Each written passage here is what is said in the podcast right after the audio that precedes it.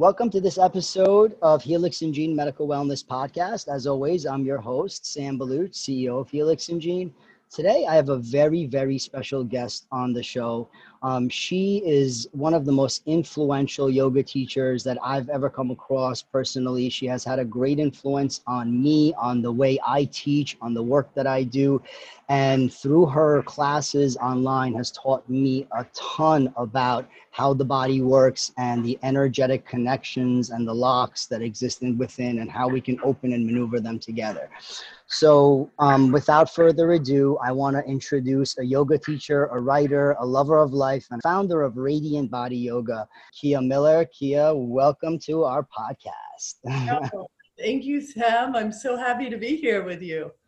We're very delighted to have you. I'm very, very excited to have you on this show and to, you know, kind of dive into your world a little bit and uh, see what all this incredible accomplishments that you've done in life, where it came from. And, you know, starting with that, Kia, I would love for you to just share with our audience a little bit about your background, about where you started, what throughout childhood till now has influenced you to get to this exceptional place that you are in today. Mm. Wow, it's such a huge question.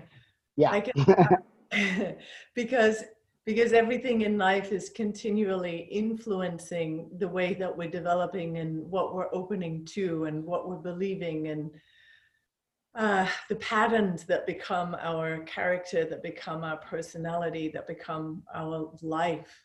Uh, so for me, I would say uh, perhaps one of the most influential things in who I am today is uh, where I was born, which is in the Falkland Islands and the the, the south um, southeast Atlantic Ocean.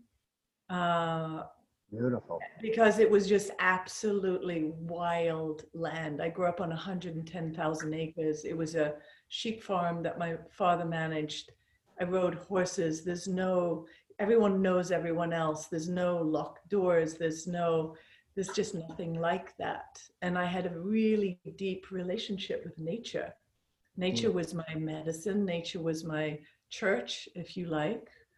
Um, and so that really was the beginning for me was just having that uh, experience. Um, I then uh, I was in the Falkland Islands when the, the war happened, and that was a big, um, that was enormous for me at the time. I was 13 years old, and I didn't understand politically what was happening. Mm. All I knew was, wow, I'd been in Argentina at boarding school, and I had friends who were Argentinians, but now they were landing and they were invading my country, so to speak. And um, I used to go and fish and take them fish in exchange for fruit and you know all these things that were sort of taboo but didn't right. tabooness wasn't there for me. It was just the humanity of it, I guess. Uh, so I think in many ways my sort of idyllic uh, childhood life was interrupted with the Falklands War, and it set me on a track of um, of uh, activism. Well, one thing I, I happened to be there with somebody who transitioned, who, who passed away, a soldier mm-hmm. who had just been shot. And there was a profound moment just being with him of the, the recognition of, of a passage, but mm. not an interruption, not a, not a, not a death as we might see death uh, and then shortly after the Falklands War, my father passed. And when he passed, he said to me that night, it wasn't a dream, but it was felt like it could have been a dream, but it wasn't. He just said, It's okay, I'm okay. Mm. And so those those factors opened up this whole idea of wow, there's more to life than what meets the eye. Yeah. And uh, and so I sort of had these two parallel journeys for a little while there of, of activism, which came out in the anti-war, anti-nuclear movement in um, England when I moved there, and then this deep love of spirituality, and in particular, this very intimate understanding that there's there's something more than what is happening on the surface reality. So that began my deep spiritual quest. And I was fortunate enough to find yoga at a young age, and it just felt so uh, familiar to me when I started practicing. And it immediately began to open me up to uh, a deeper understanding of myself. I will say that uh, when I first started to practice yoga, I really was not in my body. I recognized mm. that through some of the traumas that had happened in my life, I had started to dissociate. And mm. that, that a dissociative state had become my normal way through life, apart from when I was with animals and in nature. But human interaction, not so great. So the yoga actually got me in and I learned how to inhabit my body again. That was the greatest and first big breakthrough that I had with yoga. How old were you when that happened? Uh, well, I first got introduced to yoga when I was 15, and I would say that that breakthrough started to happen right in my uh, early 20s. That's when I started to get more grounded in my body and, and recognizing, uh, just at least learning how to do that, how not to dissociate. Wow, very interesting. So you went from this incredible farmland and wide open space into a crazy commotion, chaos of war in a little journey of activism. And now you're back into the yogic world. And, you know, was yoga your your initiation to this spiritual world? Is that where you kind of started and you knew this was a thing for you? Um, and and really just you know was there a specific specific teacher or a specific uh, yoga school or a specific book that kind of said to you okay like this is where i am and this is this is what makes more sense to me and kind of move you in that direction I would say uh, I would say that yes, there was a, a teacher, Godfrey Devereux, in uh, London, um, mm-hmm. who taught the Godfrey Devereux method, but it was really a an Ashtanga yoga. Mm-hmm. And so, what I love about Ashtanga yoga is this this commitment to the six day a week practice. And wow, so, so there's there's a certain way that the teachers approach a student and the approach the practice and it was exactly what i needed something that had some real discipline to it and something that felt systematic and progressive to me and so mm-hmm. that really appealed to to me um, and i started to reap the results of what happens when you approach life. That's right. systematic manner. Absolutely. Yeah. yeah. paralleled the the in the activism. I went really deep, and I started to make documentaries, and uh, and I came to this this pinnacle moment where I was making a, a documentary, an anti-nuclear documentary and uh, I'd been uh, traveling around England looking at nuclear sites and then looking at Chernobyl and looking at the ancient sites and kind of asking the question, what, uh, what are we leaving um, future generations? And mm. there were these two main people in the anti-nuclear movement at that moment in the US and in England. And they both uh, got afraid of what was going to be shown in the documentary. Um, I was wanting to make something that would support their cause, not dismantle it. But a lot of the behavior, unfortunately, was not, should we say, the most illuminated. Uh, right. So it threatened me with physical bodily harm if I went ahead to do this documentary, which I was screening at the United Nations Disarmament Conference in 97. Wow. And there was this pinnacle moment there where I recognized that um, that people who were standing up against things, so many of them were falling prey to the exact same behaviors that they were purporting to not like in other individuals. And so I had that recognition, which was paralleled with my yoga journey um, and the understandings I was developing. I was like, oh, have to go into the yoga first and find that deeper level of healing before I can be a really uh, powerful activist in the world as I was seeing it. And so I recognized that that had to actually be the first step. Go go in first and create the healing and create the deeper understanding before you try to fix things on the outside. So that that was I guess one of the huge revelations in my life. No, it's so funny you say that. I'm listening to you, and I'm just, you know, you and I talked briefly for a few minutes before the show. And by the way, you and I have never spoken, just for our audience, before this show. And we took about three to five minutes before the show to just talk a little bit. So I, I grew up in the middle of a war zone in Iran. And first nine years of my life, I saw things that kids shouldn't see. And what happened was, and experienced things of that sort came to the US, had a very, very similar journey as yours. And I came to a very sim- similar type of realization in my mid 20s in understanding that you can't change the world, not in the traditional sense that we think. Because in really studying Einstein for a while, one of his quotes that resonated with me thoroughly was that you cannot attack a problem with the same consciousness that the problem was originally created with in the first place. Otherwise, you're just going to create more of the same problem. and right, so that was a big shifter for me to go within and to realize the only way I can help this world is if I go in and I can take care of this first and I can connect from that level because you know the words radiant body that you have that's what happens right? You you become a radiant piece of light that attracts the proper energy that pulls you to a purpose instead of trying to force an outcome I just wanted to share that, and that really resonated with me. So, in all of this, you know, you now come to California, and what was California like, you know, in the early 90s when you enter this world and all of this yoga crazy frenzy is going on? Like, where, how did, is that, that's kind of what took you over? Oh, yeah. Yeah. I mean, yoga was just on in Los Angeles yeah. at that time. It was. Yeah it was huge. And I quickly, because I was coming from an Ashtanga background, got into um, Ashtanga with Chuck Miller and Maty mm-hmm. Who founded YogaWorks. Yeah. Um, yes.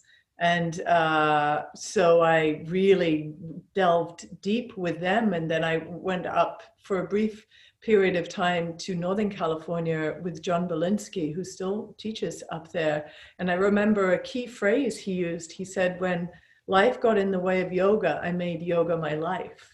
that, that phrase, coupled with moving back to Los Angeles and Chuck and Maty doing their very last teacher training at uh, YogaWorks, um, so it influenced me to take it. I was like, oh, I have to do this now. Mm. I have to do this now. Um, mm. so so uh, yeah, I I taught at Yoga Works for 15 years. I loved every moment of it. I I had so many wonderful opportunities to grow. Um, when Maty left, I remember saying to her, um, "Who should I practice with?" And she said, "Annie Carpenter." I don't know if you're familiar with Annie Carpenter, but I she, am not. No. She comes from a dance background, and she she whipped me into shape. She mm. really helped me to understand asana and how to really unlock the power within my body on that level of coming from a very tight body, learning how to really access yeah. uh, the level of flexibility and opening that I desired and she really helped me go there and she trained me to teach teachers. Um, so I, I, was fortunate to have such a generous teacher in her. And at the same time i got introduced to to kriyas and kundalini yoga. And i that that that gave me a massive spiritual awakening. There's yeah no, that seems to be what does it. Yeah there's no way yeah. to to there's no way that you can stay the same when you start to infuse your body with so much energy that these kriyas do. It's just, I felt for the first few years a deep emotional cleansing. I would be crying after many of the yep. classes, or I would be mad or frustrated, but it was big. And then yeah. just clearing, clearing, clearing until finally the kriyas were just harmonizing my energy in between like normal life and helping to set my frequency at a higher uh, place. And so uh, it, it, yeah, so you're talking about setting the frequency, and and by the way, for those audiences that don't know what kriyas are, they just they're movements, and essentially just so in setting that frequency, did you find that Kundalini seems to be the fastest, most direct approach to learning how to connect to that internal electrical system that governs the energy system from the central nervous system because it has a very direct pattern of opening up pathways based on specific sequencing as well as specific breathing.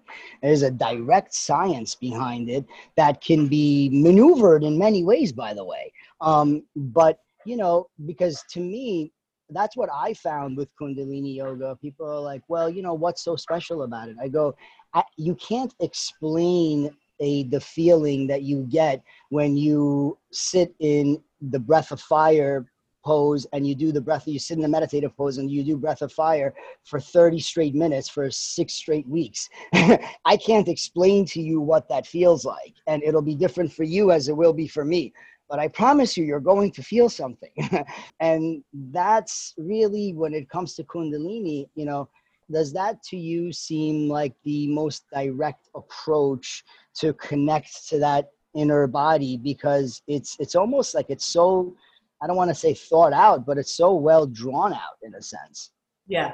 I would um, just reflect back to uh, the words we were using earlier about it being a, a progressive like systematic practice. Yes that's right and, um, and and i think this is the the key with all of these practices is that uh, if we are uh, using them, you mentioned doing the, uh, was it 60 days you said, or 90 days, or six weeks, or of the 31 minutes of breath of fire. It's just, uh, yeah, it's that, that, that uh, continuous effort over time that starts to create the, the greater shift in ourselves. And from everything that I've um, learned, my understanding is really that you know we as we as human beings, uh, we're just if in the, the, simplest terms, we're just like a bunch of patterns, basically. That's right. We're a bunch of learned patterns.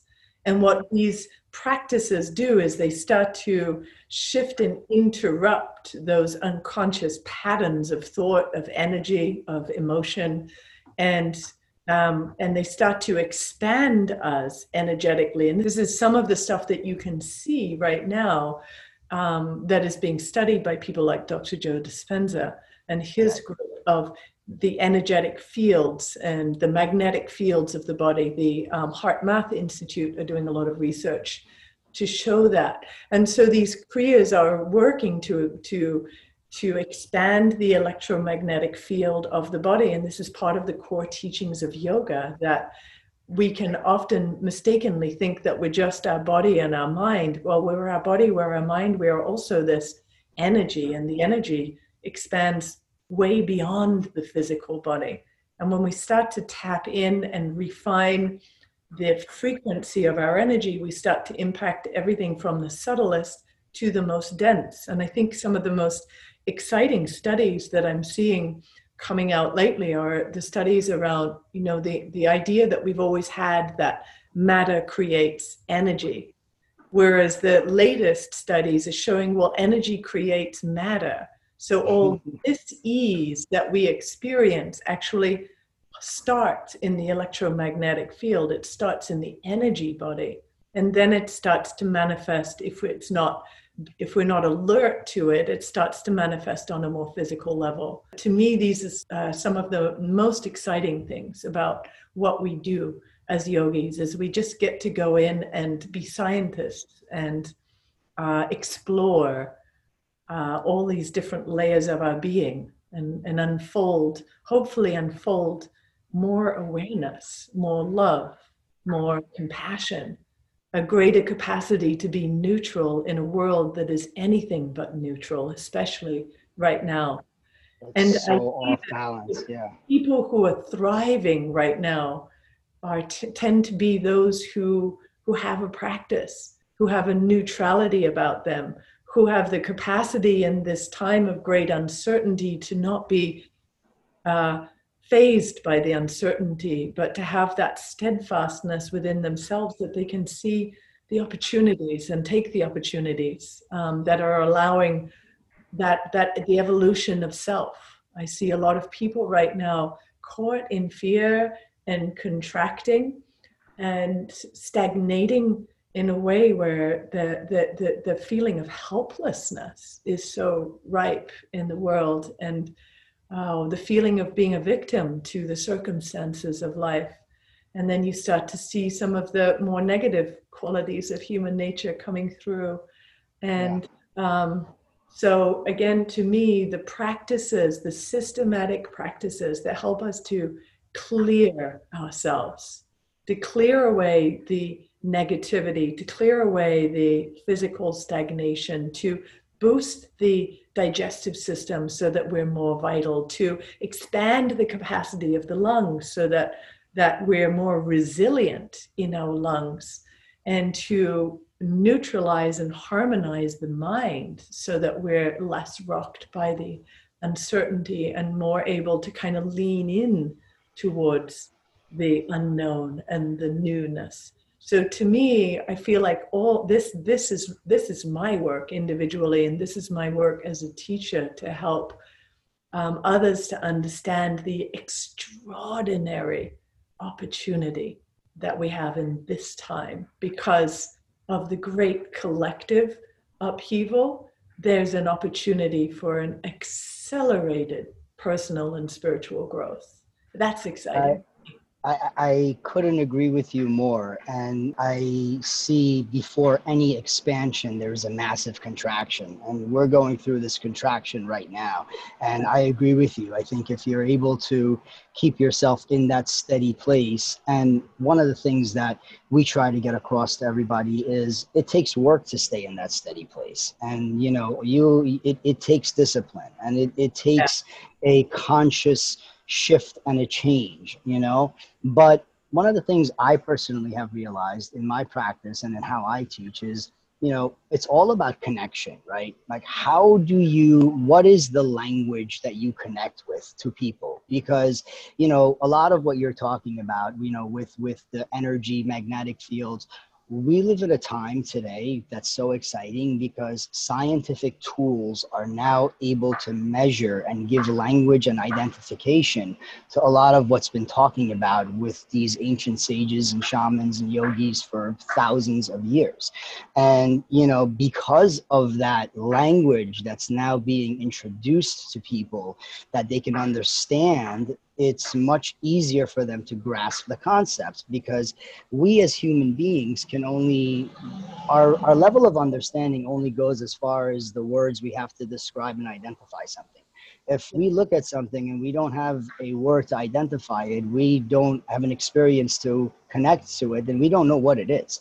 So in connecting i think that is the the best way to go you know and i think what's so exciting is what you're saying and the fact that we now can measure this stuff. Nobody can tell you it's hocus pocus anymore, you know, and, and there's a direct correlation to certain ways that the body moves, the certain ways that it breathes in certain sequencing that produces certain results. And, you know, and that's measurable now. And that's very, very cool in our world, you know, and what you're talking about to all of our listeners who are physicians, you know, this is preventative healthcare guys at its finest, you know, this is where the healthcare system has failed. And with our company, the, our number one pro- prerogative is to you know really get into that preventative healthcare world and to show that hey money spent elsewhere can produce results and a much better society in general. You know i ask people a certain question and i don't, you know i tell people i go how much money do you spend on your health every single year? Yeah you'd be surprised how many people have no clue or say none. I'm like, would 5% of your income spend on your health be too much to ask for for yourself? And that allows them to realize how much they devalue themselves in yeah. general. and again language and connection right and and, and it, it's it's when you connect to them through that language you kind of spark and open something up and they go oh okay you know it's a new context. I never wore those glasses before. I didn't see it from that lens before. So in your teaching in creating this radiant body because that's what i want to really get into now what was the groundworks for that? What where are the differences? What did you pull from? I know i know i've pulled from ashtanga and kundalini a ton in my system.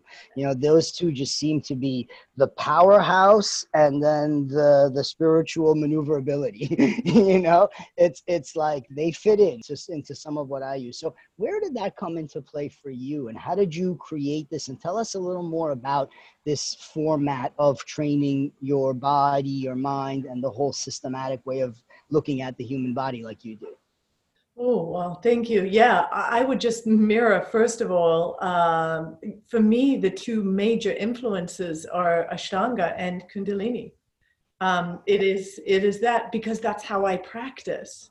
Yeah. I recognize that for most of us, in this modern lifestyle, the way that we're living, we need a practice that gets us into our physical body. We need something that works the physical body out, that gets the, the knots out, that, that opens us up, that keeps us flexible and, and free in our body because there's no point trying to sit and meditate if you're not free in in your body you know that's right yeah. that doesn't mean you have to be the most flexible person but you have to have a sense of freedom in your body so for me that was it i was like okay i need modern practitioners we need this we need a, a practice that gets us into our body that grounds us into our body and then we need a practice that can shift our emotional mental state not just calm us, which is great. We definitely need that. But we actually need something that can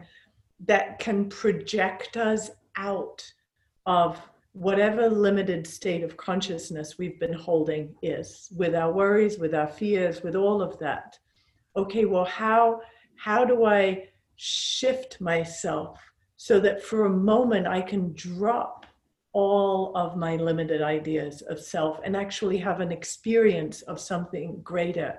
So for me, the whole purpose, if you like, of this practice is that some things simply cannot be taught at the level of mind. They have to be experienced. This is where the Kundalini Kriyas, the systematic movement and breath, is so powerful because when you engage in them and you move your body in these dynamic ways with the breath, when you pump your navel, when you move your arms in crazy positions, it wakes up something inside of you and it allows this synchronization and coherence to happen between the mind and the energy. And when that happens, it's like the intelligence of your being comes on board and you get to experience your you get to experience let's just put it in the simplest terms you're experiencing life in a in a in a greater way than you were before. You start to perceive more. You start to be mm-hmm. aware. Right on yeah. Yeah and yeah. so that to me it's like if i can simply deliver someone to an experience of themselves yes you know, not not the not the projections of self not the identities not i'm a doctor not i'm a nurse not i'm a this but no that essence that deep essence of self that that that aspect within you that is your guide throughout your life when you're attuned to it and to cultivate that relationship so that you start to trust yourself you start to trust the support of life more and more and more. And and then that becomes the force that really is guiding you. And and um, and many successful people in life already are tapped into that to a certain degree but then you put the the mind body practices on top of that and wow now you're at a whole other level of um, of expansion and an opening. So those i think are the key ingredients. And then meditation. Uh, you know, I thought about meditation for 10 years before I started, and I knew that it was what I needed to do. But I was so confused. There's this style, there's that style. You do this, you use that mantra, you count like this. Oh, you're just in awareness. You're, and I was so overwhelmed by it all. I just simply didn't know where to start. And I think what's again so exciting right now is that meditation is not just a freaky thing meditation yes. sort of it's really in the mainstream people are yes. meditating they're on all these different apps and the apps as far as i can see they're they're all helping people to cultivate Absolutely. a relationship with the present moment i think it's all good and um, so this this this this sort of practice again over time of sitting and learning to be still and learning to recognize the cycles of your mind and starting to see who's who's the witnessing one versus all of the different trains of thought we get caught in um, i mean this is a to me this is a fascinating journey the most most worthwhile journey. Yeah. I i agree with you again wholeheartedly on this you know and and again we have such similar approaches. I think the only differences. You know you come from that yogic background. I come from a more of a philosophical spiritual background that studied the energetic soft water pattern movements like qigong and tai chi and the martial arts. And in my system i've learned to maneuver and systematically connect those to the rigid ashtanga and kundalini back and forth. And you know exactly what you said. I tell people it's an experience that you feel and you walk away from. And you know is uh, i can provide you with the guideline but the experience is yours. You know like i tell everyone people ask me all the time well what's that one book that changed your it's not a book. That, that, that it's not that's not how it works. It's every single morning waking up at 4.45 and meditating for a half hour and putting my body through these rigorous movements over a period of time allowing that compounded interest to kick in. And that's what has you here. It's not the book. The book is an out guideline but the experience is internal. The experience yeah. is something me you or any other teacher can't give them. They have to earn it. Yes. Yes and, exactly. and, yeah so, with that, you know, I wanted to ask you about a meditation that I did of yours, the Tadasanama, I believe it is, Satanama. And it's the one with maneuvering the fingers. And given my anatomy background and the scientific mind I approach the body with, in training the central nervous system to be able to connect with its furthest nerve endings um, for things like Alzheimer's and Parkinson's and MS and all kinds of neurological disorders I know that is a very studied Kundalini breathing technique and meditation now in Western science. And you choose to do it for 11 minutes. Now, is there a is there a reason for that, or is there where where these numbers come from? You know, just for our audience to understand, or is that really where you have experienced it takes in order for you to mentally zone into that point that you have to get to? The commitment. yeah, and this is comes from the Kundalini Research Institute sort of tradition of Kundalini Yoga, and um, they've done a lot of studies on this particular meditation and what it's doing to the brain, and it's it's that 10 11 minutes that's like the average time that it does take to to drop in like you can do something for 3 minutes and it'll impact you for a short little while, but you do something for 10, 11 minutes. Well, now that impact is just starting to uh, penetrate a little bit deeper. And then, as you did with the breath of fire for 30 minutes, you do it for 30 minutes, then now it's impacting you at an even deeper level. Yeah. Um, so so really that's the if there's a science behind it it's simply that that the longer you do these things the, the deeper the imprint of what you're doing is. And especially when you're, you're pressing your finger, your thumb through your, each one of your fingers and chanting a mantra and having a specific focus, it, it's literally starting to rewire the brain. So yeah, they've been having a lot of extraordinary results with people with in addiction doing this particular practice. Oh, absolutely. Alzheimer patients, yeah. No, that you know, absolutely, and and you know, in in my opinion, in that world, I think that, and that world is close to my heart for other reasons, but in understanding that, I think that is such an incredible alternative approach for that world and that society of you know the the addiction problems that this country has faced and the opioid crisis and all of these issues that have taken place and have taken so many lives. If you can ground your mind what those people are missing is this. They're missing a daily you know we're all addicts at the end of the day you know like if you just get to choose what you're addicted to. And yeah. and and if you can surround your life and work that addiction in a positive manner then kudos to you because you know you just figured out you know what i call the secret to happiness you know? And and it, it's it's literally that simple in concept very difficult to follow but that's what it is and i think in going back to the preventative healthcare aspect of things all of these yogic movements from ashtanga from kundalini have are now it's so exciting that are being presented to us and it's so good that teachers like you stay behind the science you know that's one of the things you know when my, my wife was i told you was the first person that you know introduced me to you and she looked at this and she goes sam you know i just did a class with this incredible instructor kia miller and let me tell you my wife is like one of those people that she's so thorough and she's so authentic and she so holds you to account for every detail of life that if there's a flaw somewhere, you can guarantee you can hand her an 80 page paper, she'll find the one misspelled word. you know?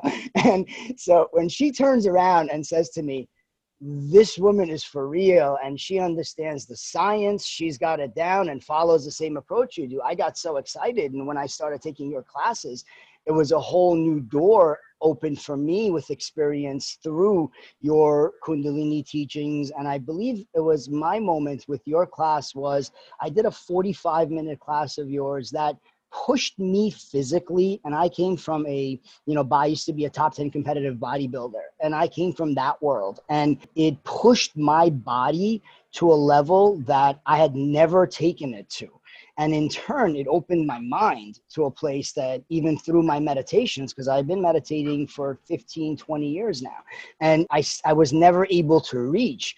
And when I, that was the, the connection for me to realize, okay, the approach here, the conversation here is we all have a human body every one of us knows we have organs, we have a spine, we have a brain, we have fingers, we have fingertips. We understand that internally we have the lymphatic system, we have the nervous system, we have the musculoskeletal system. If through movement, breathing, and visualization and sequencing, I can get you to focus and wake those things up and connect to them on an internal level, you're going to have no choice but to have a spiritual experience because it's like the runner's high. You hit a point where you just can keep going for hours and it, it, it no longer, the physical part of it is no longer in place. Yeah. I think you nailed it actually right there. It's like the runner's high and it's, it's because you're impacting the endocrine system as you're moving and breathing but also you're cultivating the the state that athletes would call you know being in the zone. Yeah. Because when you create this level of harmony between the the body the energy the mind uh, then you you you're suddenly you find yourself in the zone. And yeah. that to me that's where the mind expands. And this is where the science of yoga and the fact that this is a thousands of years old tradition it, it, it's so valuable because they studied way before we in the west started to study. They studied the mind. Yeah. they studied what is consciousness what does it mean to be awake what does it mean to be asleep what does it mean to be dreaming? Uh, what happens to the mind in this state of being what happens to the mind here? And they figured out right that we have the surface level of mind that yeah. that that is the analytical mind. And they figured out that there's the deeper level of mind is just is that the witness if you like the awareness. And then mm-hmm. how to how to access the awareness and not get caught in the superficial analysis uh, where so many of us we, we become um, frozen in that place or we become manic in that place one or the other. And so it's exciting to me just to to see how this profound science uh, works in everyday ways with everyday people. And as soon as you mentioned too as soon as your as soon as your your mind gets that there's another way that doorway to the other way opens. It's kind of like in in healing when uh, when you have the placebo effect. It's like someone suddenly opens up a belief of a possible way of health for them that they hadn't before and whether it's the medicine that helps or whether it's just their belief suddenly they're open to that. And, well, and it's, it's learning to open that overall collective consciousness right? It's like the the marathon runner where nobody ever thought you it would be humanly possible to run the marathon you know in under i don't know what it was three something minutes. And one person did it and the year after i think a couple of thousand did it and then a year after a couple of thousand more and more and more and the numbers just grew once that lock was broken once that limitation on the physical body was shown that it can be taken off.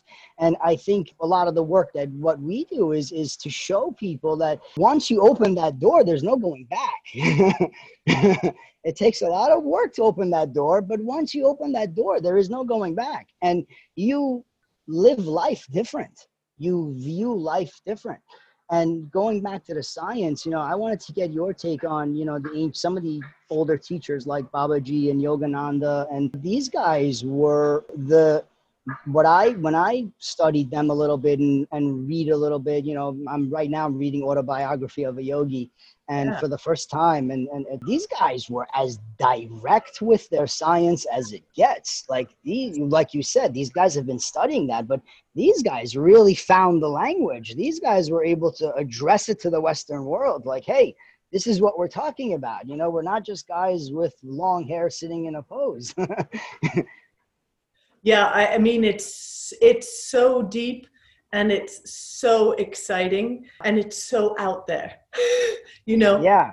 It's so out there until it isn't. I mean now uh, you've got people doing studies on the brainwave states and showing what a spiritual experience looks like in the brain. And so that's exciting to be able fascinating? to, to to to recognize that what it is is it's a certain frequency state that we are accessing where more information is available to us because information is traveling you know through frequencies whatever you're dialing into right? Whatever channel you dial into you're getting different information on the subtle level whatever frequency you're attuning to you're getting different information. So suddenly you start to attune to these really high like gamma frequencies and then all of a sudden you're downloading a spiritual experience it's exciting to me that there's a kind of physical physiological but still you know frequency wise but there's there's a way to measure this stuff now. Um, i call it up, updating your ios system. That's what i yeah, call it. perfect. And then it, it, it, yeah.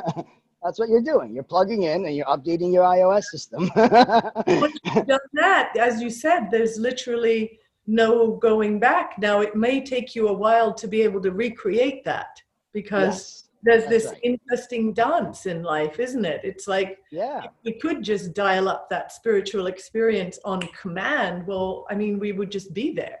But the funny be any fun. wouldn't that be great? But it's it's all of these factors that go into it. It's the the consistent steady dedication purposeful dedication toward that direction and toward getting out of our own way. And that beautiful thing we might call grace of yeah. where you know of where preparation meets that that perfect that perfect moment in time and something happens. And to me that's what's so interesting because because the aspect of grace takes it out of our willfulness and just our our that egoic or part of ourselves that just wants to drive explore conquer. It's like well actually there's this very deeply receptive open aspect of grace that has to happen as well and it keeps us humble. And uh for me so that, well said. and the self-compassion where oh i'm trying. Oh i missed it again. Oh i missed it again. Oh i was so there. Oh oh i got oh wait, but now i'm out again. It's like just the compassion for the human experience that transformed me as a per, as a as a as a being and also as a teacher. When i got to start to work with self compassion in that way and it came to me through the physical practice, through, as you said, meeting yourself physically at a whole other level, it yeah. definitely came in those places. But on the deepest level, it came, I didn't get the compassion part until I had to just be compassionate for the fact that, oh, my mind just wandered again. Oh, there it is again. Oh, I'm judging. Oh, I'm complaining. Oh, I'm blaming. Okay, huh the human condition. I forgive myself and I do better next time. And I just keep going. I pick yourself up, move forward. Oops, fell off again, come back, move forward. Each time you come back into presence and you rededicate yourself, you are literally rewiring yourself. And that takes so much compassion and consistency and faith because it's so easy to just be like, oh, I'll never get it, I give up. And then boom, just fall into the conditioned kind of approach to life. So I think it takes it takes the warrior within each and every one of us. Um, that that that fire, that fierceness. You know, Sri Ramakrishna put it beautifully. He said, he said, pursue enlightenment like a man with uh, his hair on fire pursues a pond. yeah, no, you know, I agree with you 100%. Yeah, it's it's right on. Uh, that's you're right. That's the intention that you need to take with it. Ancient Zen masters use the phrase that said, we don't tell you, you know, in Zen, people think you just sit still and don't do anything. And and the story was, you know, a boy asked this the, the master that, and he said, we don't tell you not to cut the wood. We tell you to cut the wood exactly on the grain it needs to be cut in. and you know, nothing wrong with cutting the wood. You just have to understand where and how to cut it from and what tools to use. And things like that really hit home with me because I come from that naturally it's a very do go accomplish and something that this whole COVID 19 world has brought me back down to is the simplicity of life and my two lovely kids and my wife and being home and really getting deeper into my awakening of my inner self and my practice more than ever. And it's been such an insane ride and it's so intense in so many ways, yet so calming, right? It's like, you know, the fire is on, but it's a flame that I can control. It's not burning the forest. no so that that that that you know has been really the awakening here for me in, in in that it's really helped me view life very different now mm. and get really really for the first time let go of the attachment of what I want to create from a society standpoint and truly connecting to my purpose, which I now realize is to teach what I've created.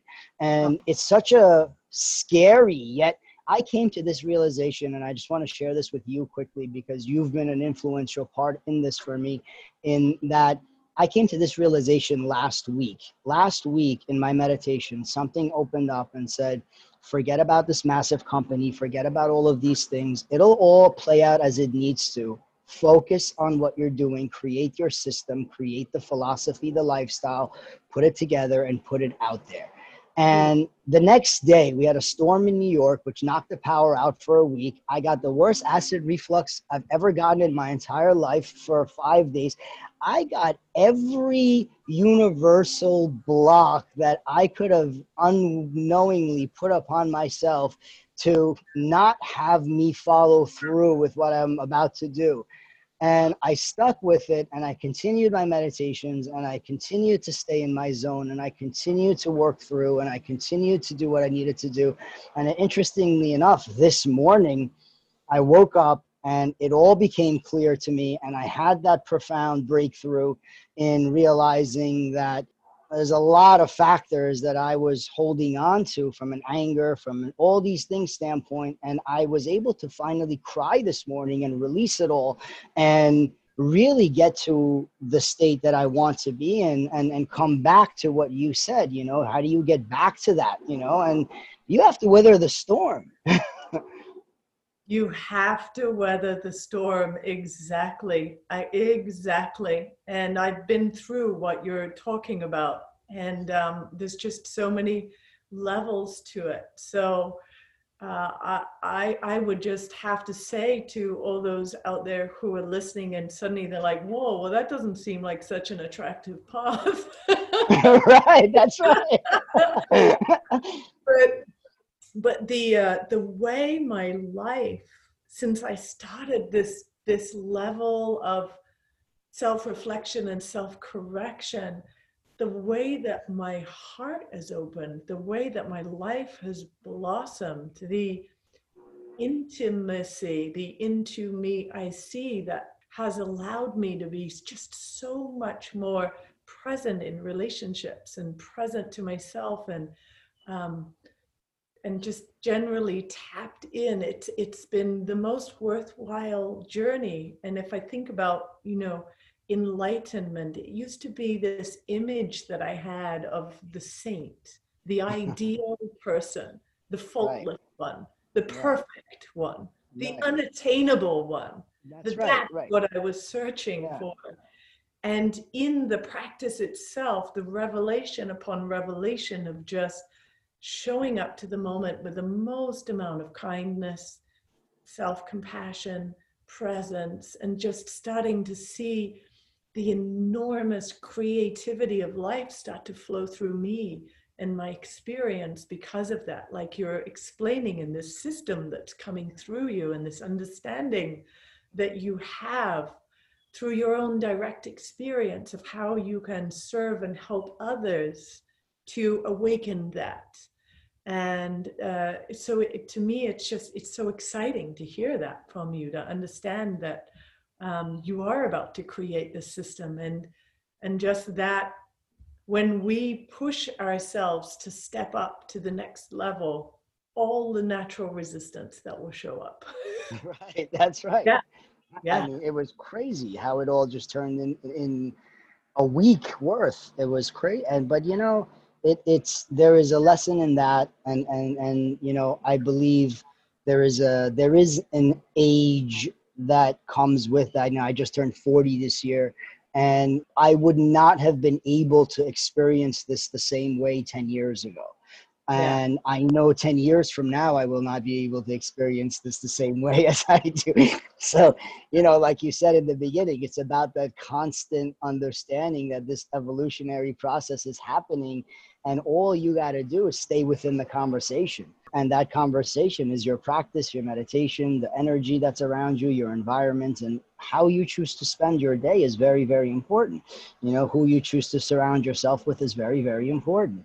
And it's something that my wife and i try to teach our kids. And it's important to get that. And and it's such a liberating experience to to feel that. And i feel so fortunate. And the inner part of me is like, okay, now I got to show people how to do this. you know, I want them to experience this. And that comes in, you know, in, in, in learning the system and, and in understanding how to put it together properly. So before you know we wrap this up, because you and I, I feel like can sit here and talk forever. But you know, before we wrap this up, I want to also get your take on the nutrition aspect of yoga and of your way of living. Because for me, the system that I'm creating, I realized it's not a system like a yoga or a training system or a muscle building system or an injury. I realized I'm creating a philosophy it's a way of life and there is avenues that go with it and the nutrition and understanding how to reduce inflammation and understanding how to eat a certain way for your practice because that will also help fine tune you much faster. And one of the correlations, by the way, and I don't know if you've noticed this, I wanted to ask you this question that I've found is if you have very, very low body fat, it seems like you're able to connect to that spiritual place much faster. And I don't know, I haven't really understood or dove into the science of it just yet, but I've always realized that, and, I got this when I was when I used to bodybuild, and I was a day or two out of a show and I was depleted and I had 2% body fat, the almost hallucinating experience that you have and and now i get it from a fasting standpoint and, but it, but the concept is the same and and the more your body fat drops i feel like the sooner and the quicker you can tune yourself in and that's directly connected to your nutrition and lack of inflammation. So i wanted to kind of get your take on that and see how do you fit that in in your life in your teachings you know just in general Where's mm. your take on all that? Well, that's interesting. I've never heard that before. You know, the idea of the the level of fat in your body, for sure. My um, my experience with uh, cleansing, so liquid food, um, mm-hmm. which you know takes away the the the the amount of energy that digestion takes. Um, so you have all that more energy flowing through your system.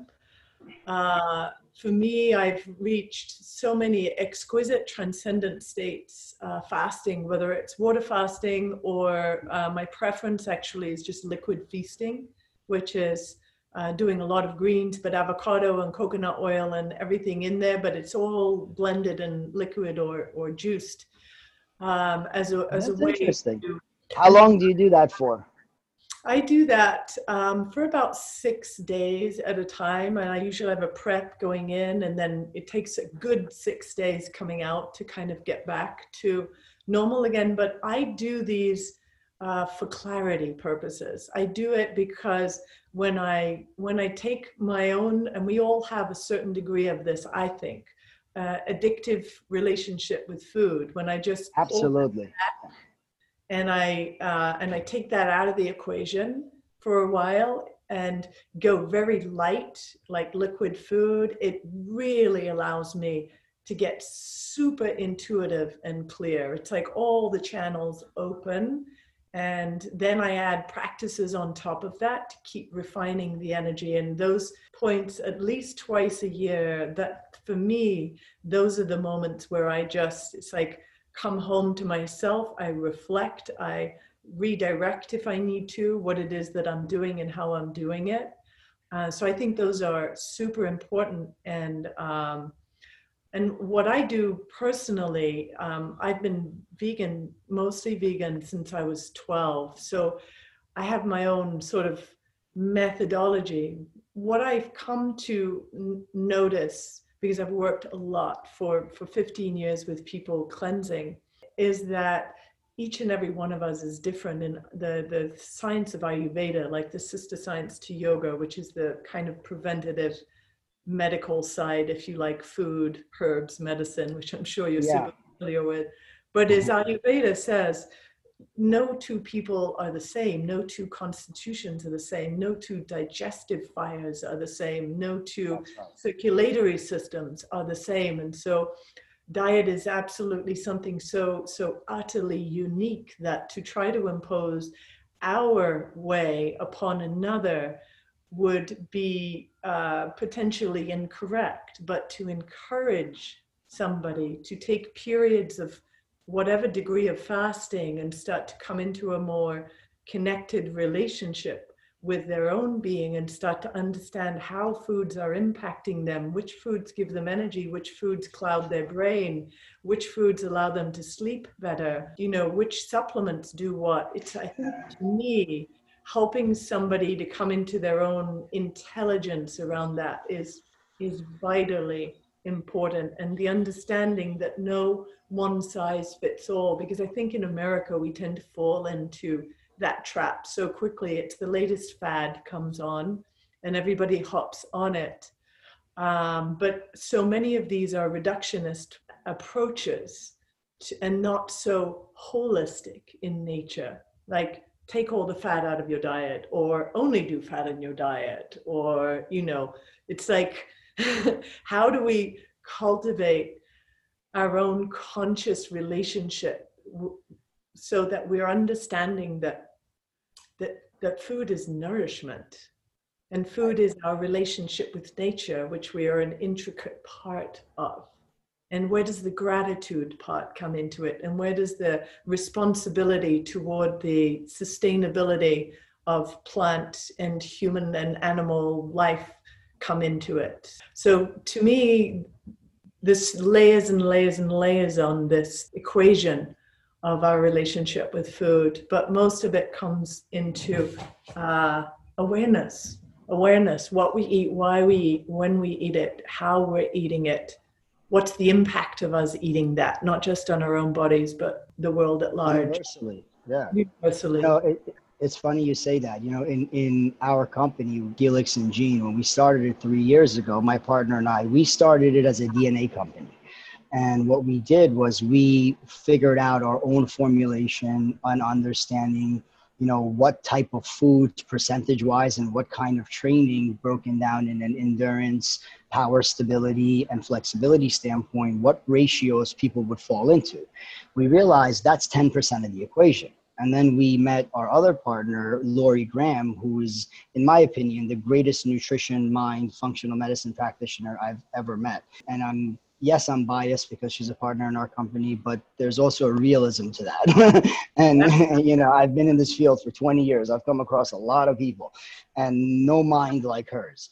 And what we did was we put our heads together and we formulated this philosophy of life. And our part of our program starts with putting you in a specific cleanse where you take all the fats out and you know you allow the body to get into a specific fasted state on low calories and specific amount of vegetables. We separate our vegetables in order to look for reactions to see if you have an inflammation response to anything that you're eating when you separate it and you take it in in a large amount, you can see a direct reaction if you're in a fasted state.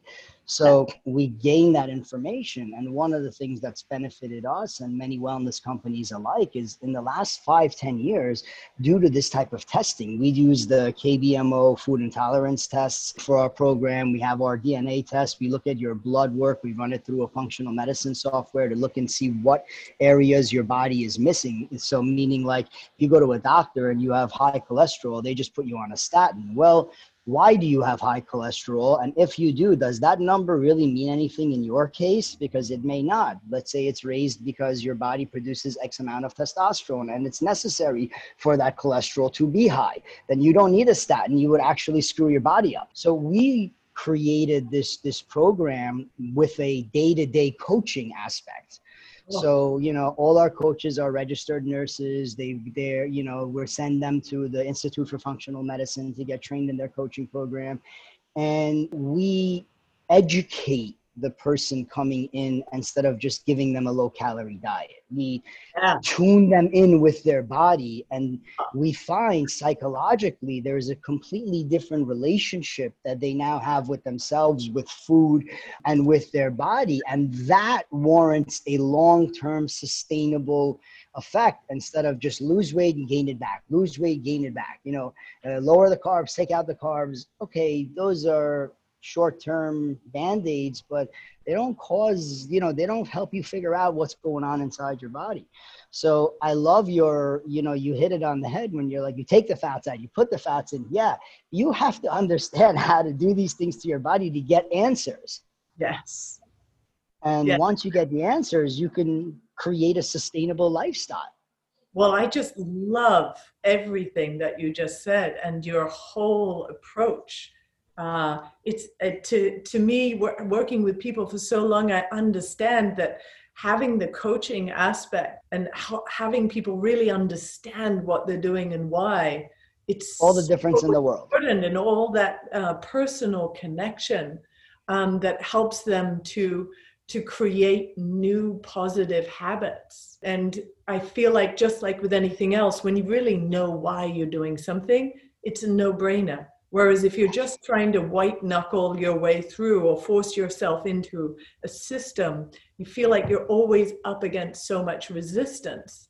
But if you can just flip the switch and be like, oh, I understand now, that's wait, that makes me feel really bad when I eat it. Oh, that's the thing that's been throwing me off every morning after I have breakfast and I have bread and then I'm foggy for the next two hours and I'm trying to pump caffeine into me to get over the hump or you know it's like yeah make those connections and then change yeah. The most interesting thing that we figured out is how many healthy foods in certain people cause inflammation. Like with me, spinach and mushrooms.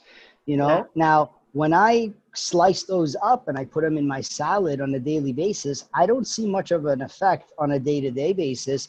But a 10 year compounding negative interest of that is going to hurt me drastically. Whereas when I learned that, you know, by separating the vegetables, that's causing me inflammation and, and gas, and, and I don't feel good at all when I eat that.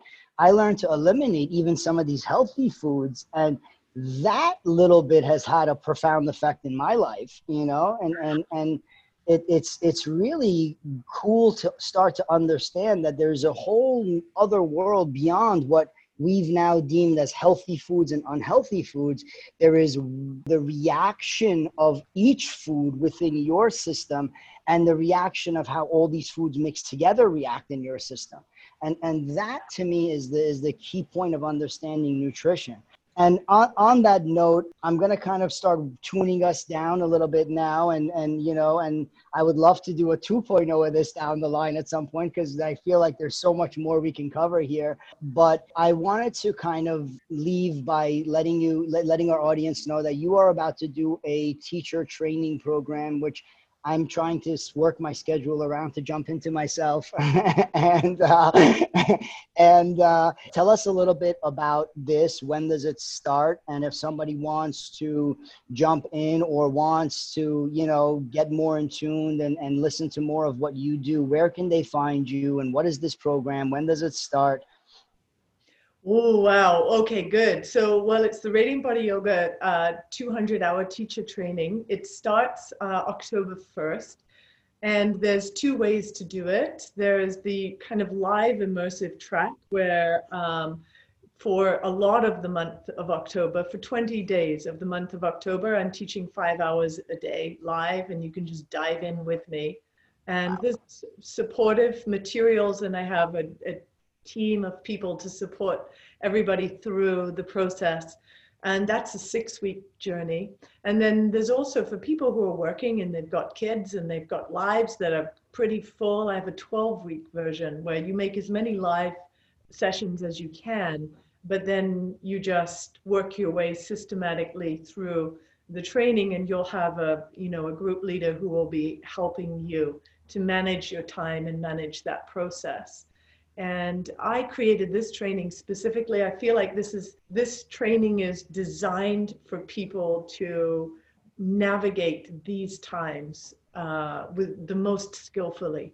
Uh, so i'm i'm i'm sharing it in a way that can really help people to understand how to create this balance between the mind the body the energy the emotional self and uh, and then how to share that with other people which you know as we've been mentioning with your system just how important it is that we who are on this path and who have this passion and have this desire uh, to experience deeper levels of freedom within ourselves and fulfillment within ourselves like how to share that in a systematic progressive um, way that somebody can begin that process of unfoldment themselves. So yeah, the training is starting October 1st. And I actually just funny that we have this conversation now because I just did a webinar last night um, where I'm offering people $500 off the uh, off the price.